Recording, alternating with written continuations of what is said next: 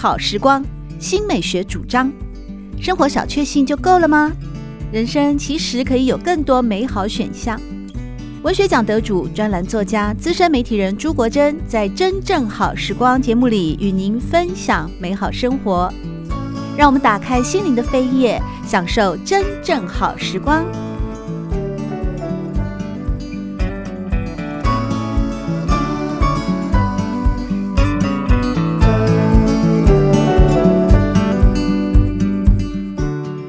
朋友们好，欢迎来到真正好时光，我是朱国珍。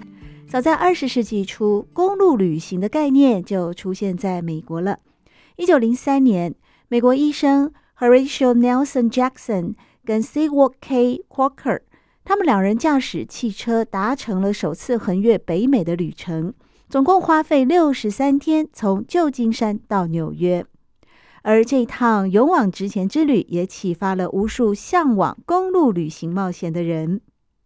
到了一九零九年，Alice Haler Ramsay 从纽约自驾到旧金山，她被认为是第一位驾车横穿美国的女性。而后，随着一九二零年代美国大量的新建高速公路，尤其是六十六号公路，就在这个时候建成了。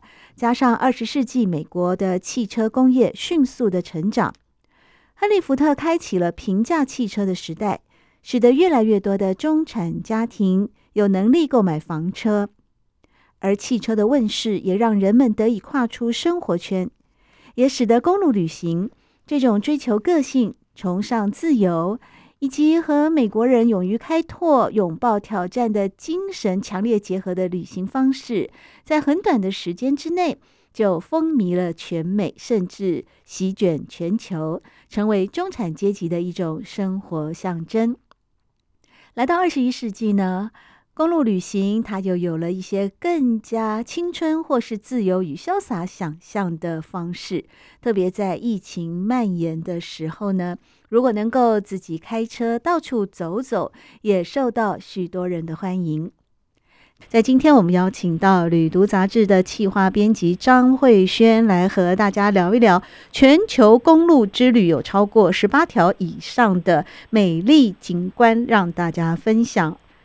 慧轩，你好，大家好，我是慧轩。在这一期的《旅读》杂志啊，提供给大家全球公路十八家，也就是。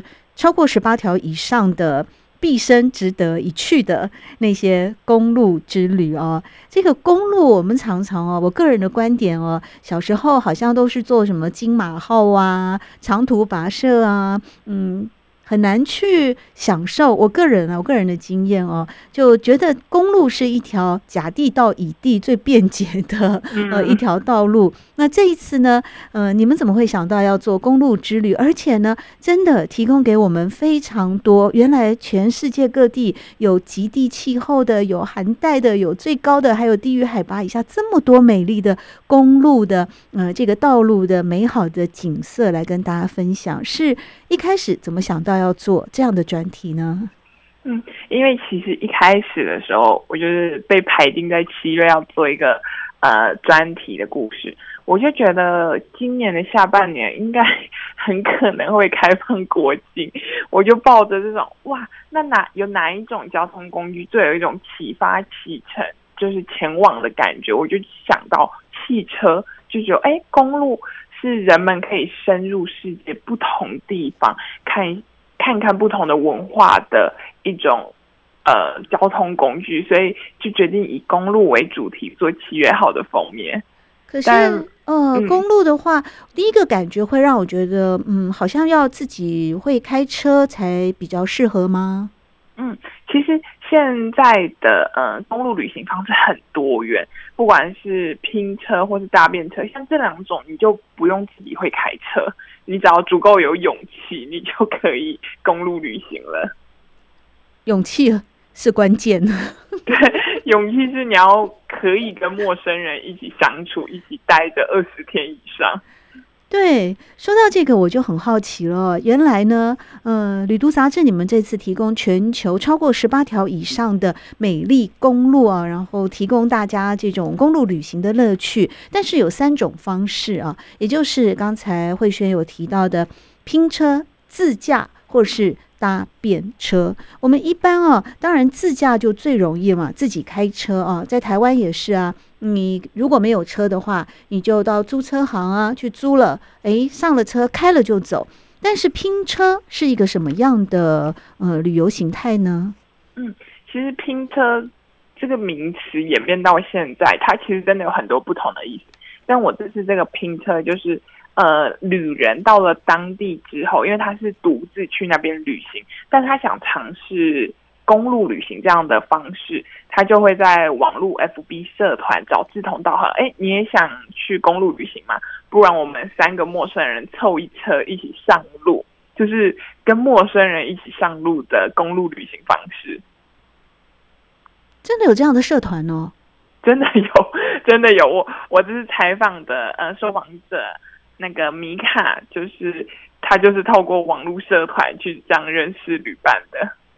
可是我们其实像我以前的一种呃旅游观吧，或者说我的旅游知识啊，我们有时候到了当地就会去饭店询问说，哎，有没有当地的旅行团呢？一日游啊，或两日一夜游啊，或者现在有非常多的这种呃，像 Klook 啊，呃，像是很多的 App 啊，他们都在做一种当地的小型的当日的旅游方式。其实。呃，这个跟拼车，因为它同样都是跟陌生人一起出去玩，最大的差异就是说，那样子的一个 local tour 啊，我们这么讲，它可能是有既定的行程，它会有一个驾驶，会帮你买保险，你很可能会是一台中型的游览车。那拼车的差别呢？拼车的差别就在于说，嗯，你们是一群。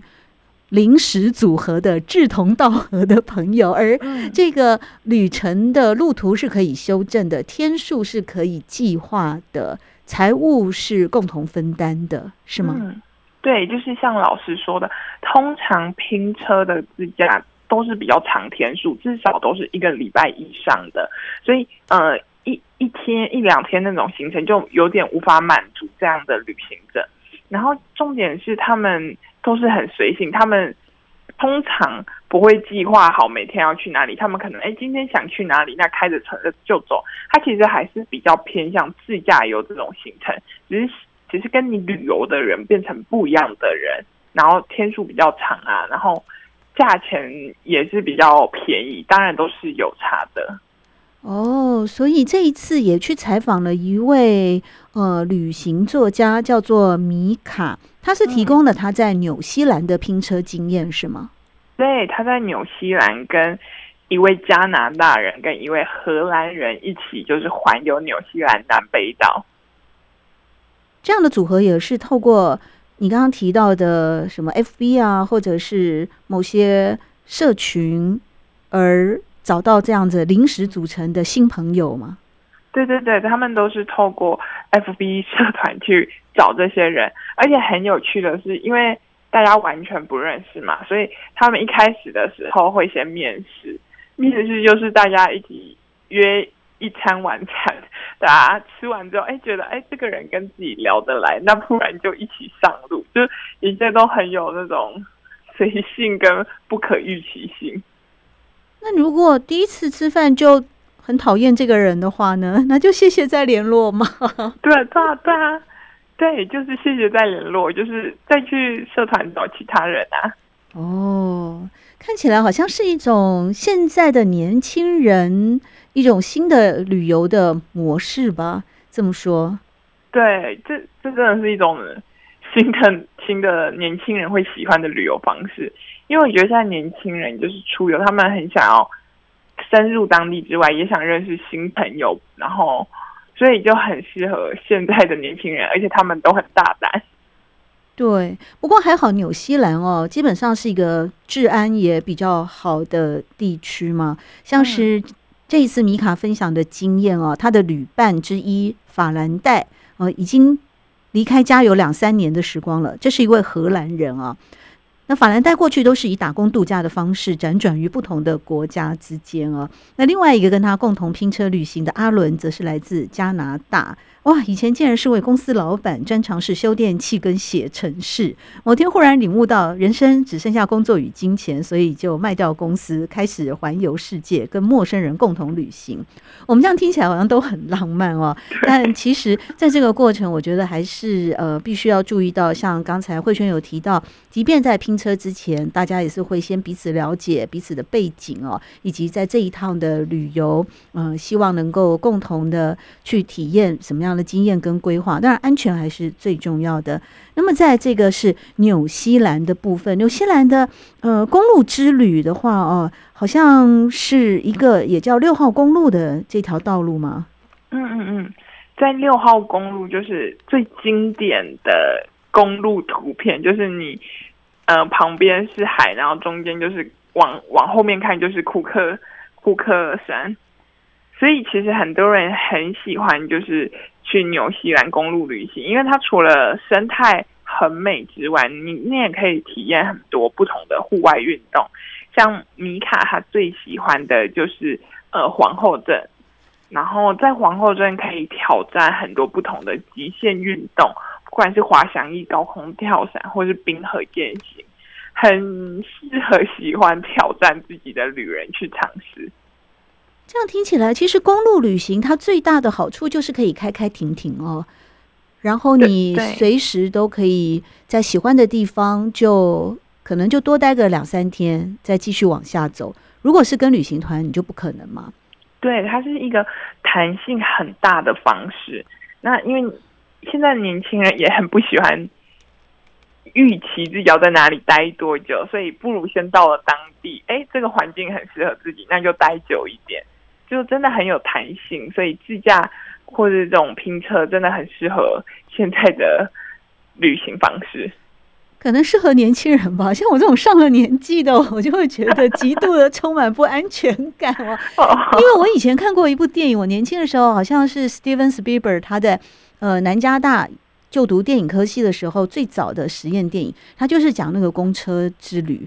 然后那种呃横贯美国东西岸的一条，在书里面也有提到那条六十六号公路吗？嗯嗯、呃，它是一个嗯比较以运输为主的。当然你在早期飞机啊、火车啊都没有那么发达的时候，这条公路是唯一可以横贯东岸跟西岸的。呃，Steven Spielberg 大概在四十三十多年前就拍了一部跟公路呃有关的电影哦。那个电影其实有点呃。惊悚哦，所以我 大概也埋下了我对公路之旅的另外一种想象吧。如果做好安全的准备，并且对这趟旅游事先多多收集资讯，我相信一定也能够帮助嗯完成一次美好的旅程。遨游五大洲，盘点出公路之最。比方有海拔最高，有海拔最低。海拔最低是低于海拔以下吗？海拔最低是。就是四百二十四公尺，对对对，就是在死海旁边，嗯，世界的肚脐，死海旁边的死死海公路，它真的是低于海平面下行驶啊？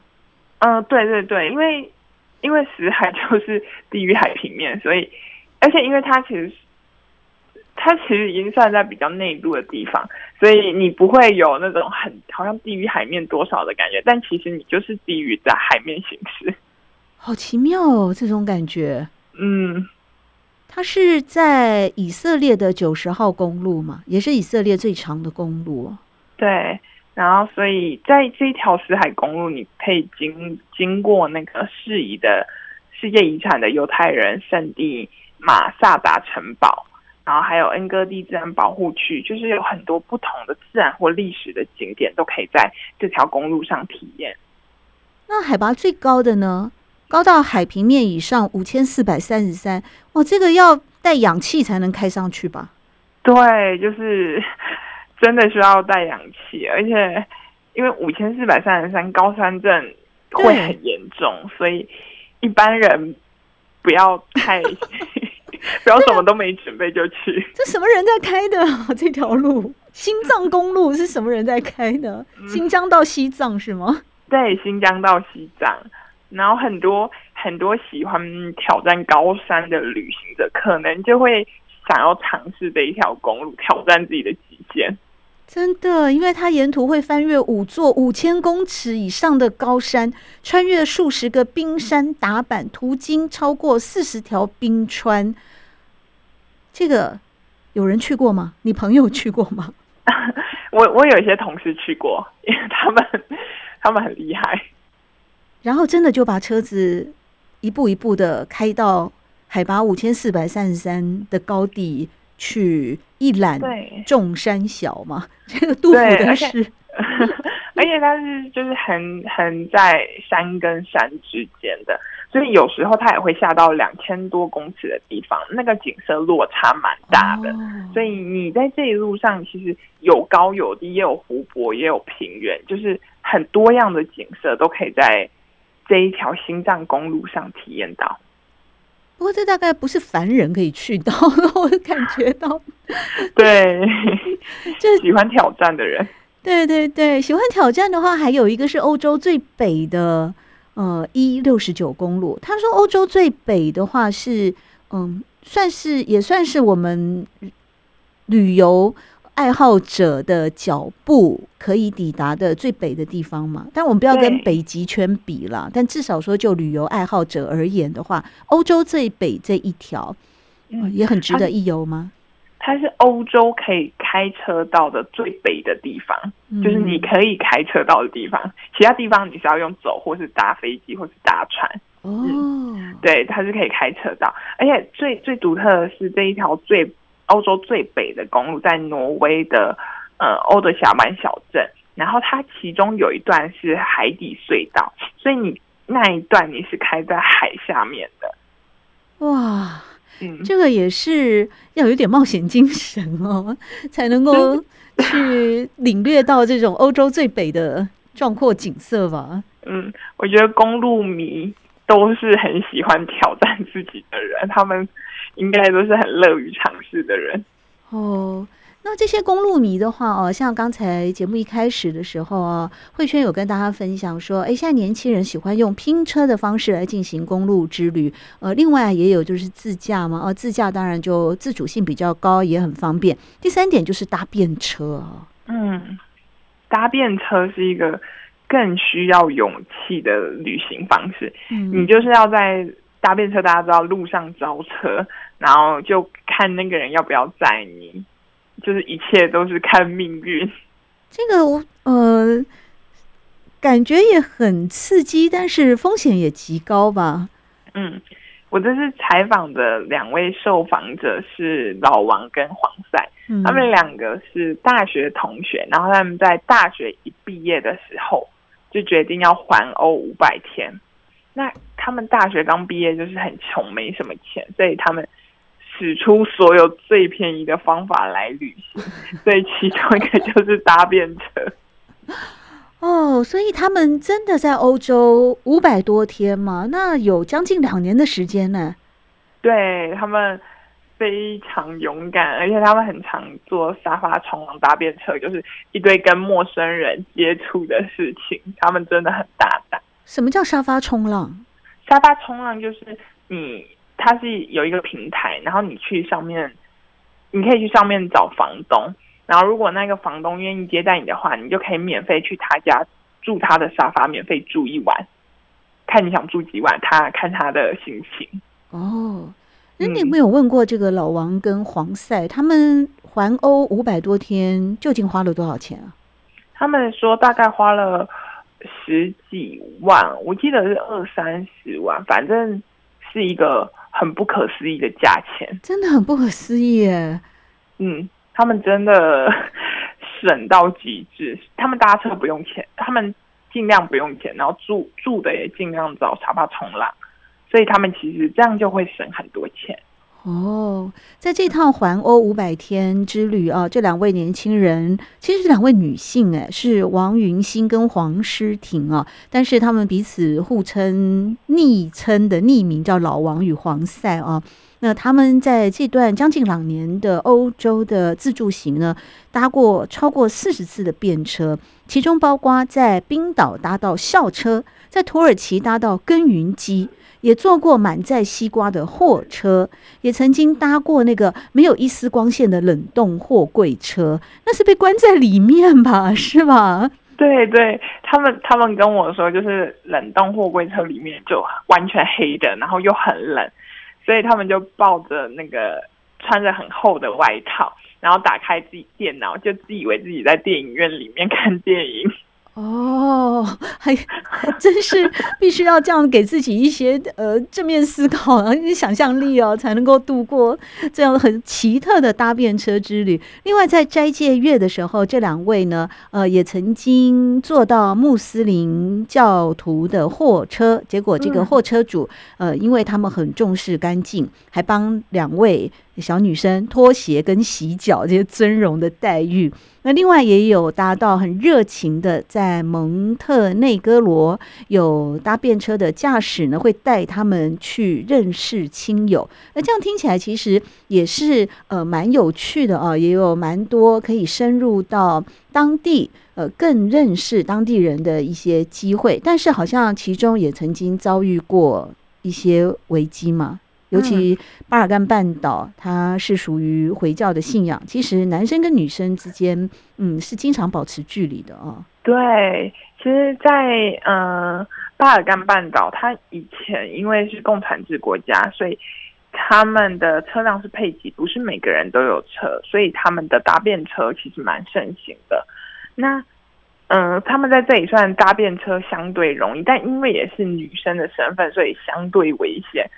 他们在阿尔巴尼亚是一座穆斯林国家，就是男女是男女之间是严守界限的，所以男子们很少有机会跟女性单独相处在密闭空间车子里面。嗯，那有一有一次就是老王，嗯、呃，跟黄赛就搭上了一辆货车，然后那些男生都会对他们发出就是性暗示，因为他们觉得外国来的女生好像比较大胆，作风比较。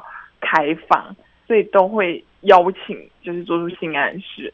那有一次，老王就是不堪其扰，他就是在货车开到很路边的时候，打开车门就跳车了。我听到简直吓死了。我想说，从货车上跳下来也是一个很、很、很危险的事。哦，这两个女生是结伴同行吗？所以跳车的时候是两个人一起跳吗？没有，他们有一，他们有时候会结伴同行。那你又有一段是他们决定好目的地之后，哦、两个人各自去那个目的地会合，所以他们有时候是分开旅行，哦、有时候是在一起的。哦，真是太有趣了，而且还做到耕耘机啊！这个耕耘机应该开得很慢吧？时速有没有十公里啊？没，应该。但是爷爷他说，他们跟我分享，那个爷爷很自豪自己载到两个亚洲女生，四处跟旁边的人分享，就是慢慢的车慢慢的，然后就是他们很像明星这样。哦，所以大家来看哦，我有客人哦，从亚洲来的客人哦，对，真的非常的热情哦。这个公路之旅啊，其实嗯，不管是说在五大洲呢有。海拔最高、海拔最低，甚至世界最长，以及欧洲最北啊等等，听起来或者是看了以后，真的觉得好有趣哦。那慧轩，你个人会尝试公路之旅吗？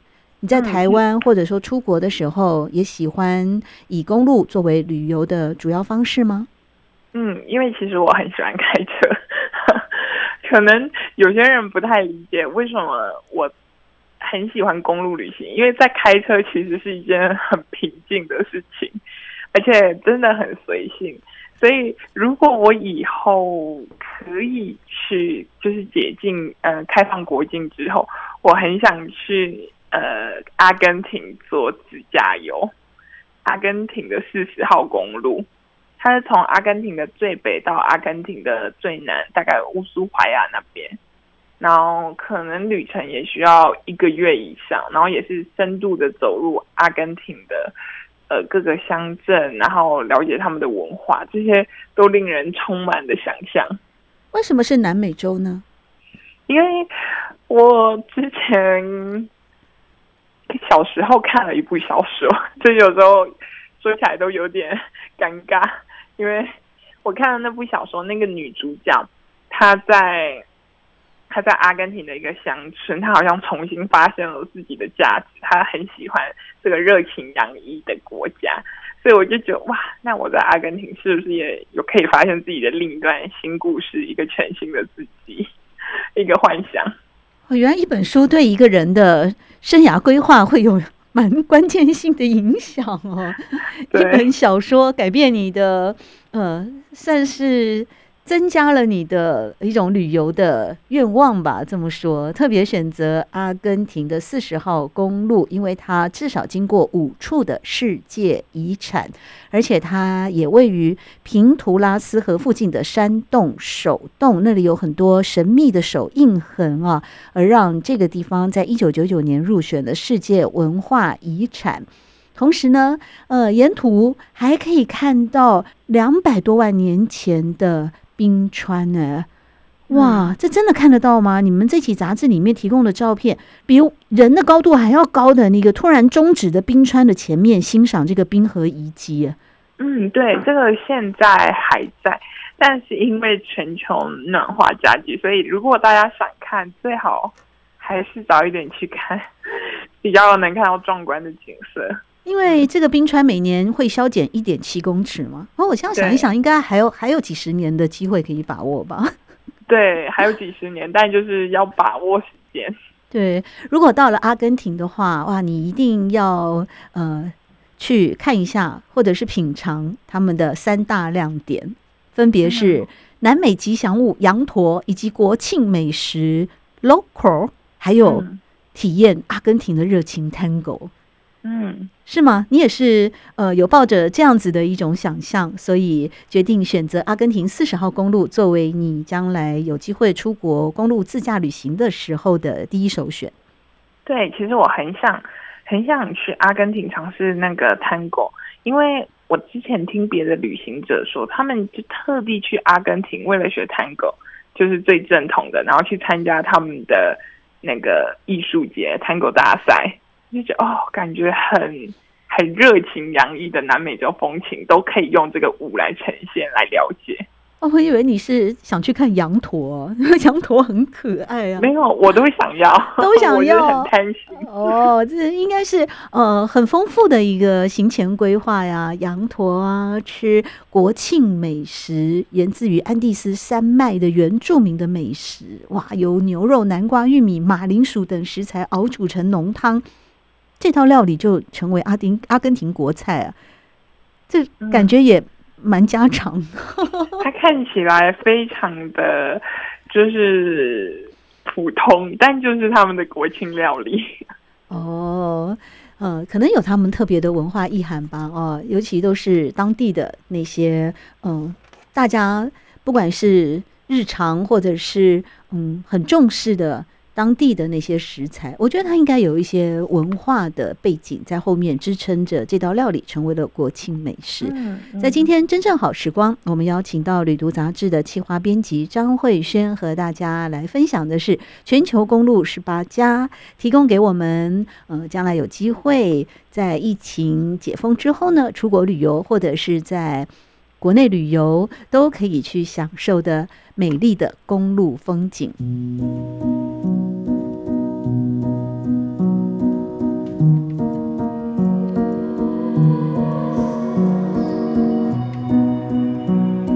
真正好时光，每个星期六早上八点钟到九点钟，在汉声广播电台全国联播网播出。节目在广播频道播出之后，也会上传到汉声广播电台的官网。在官网当中，您可以在经典回放的单元里搜寻“真正好时光”，随时收听到国珍为各位制作的精彩内容。喜欢朱国珍制作主持的《真正好时光》，欢迎您订阅、分享或留言。随时保持互动，一起共享美好生活。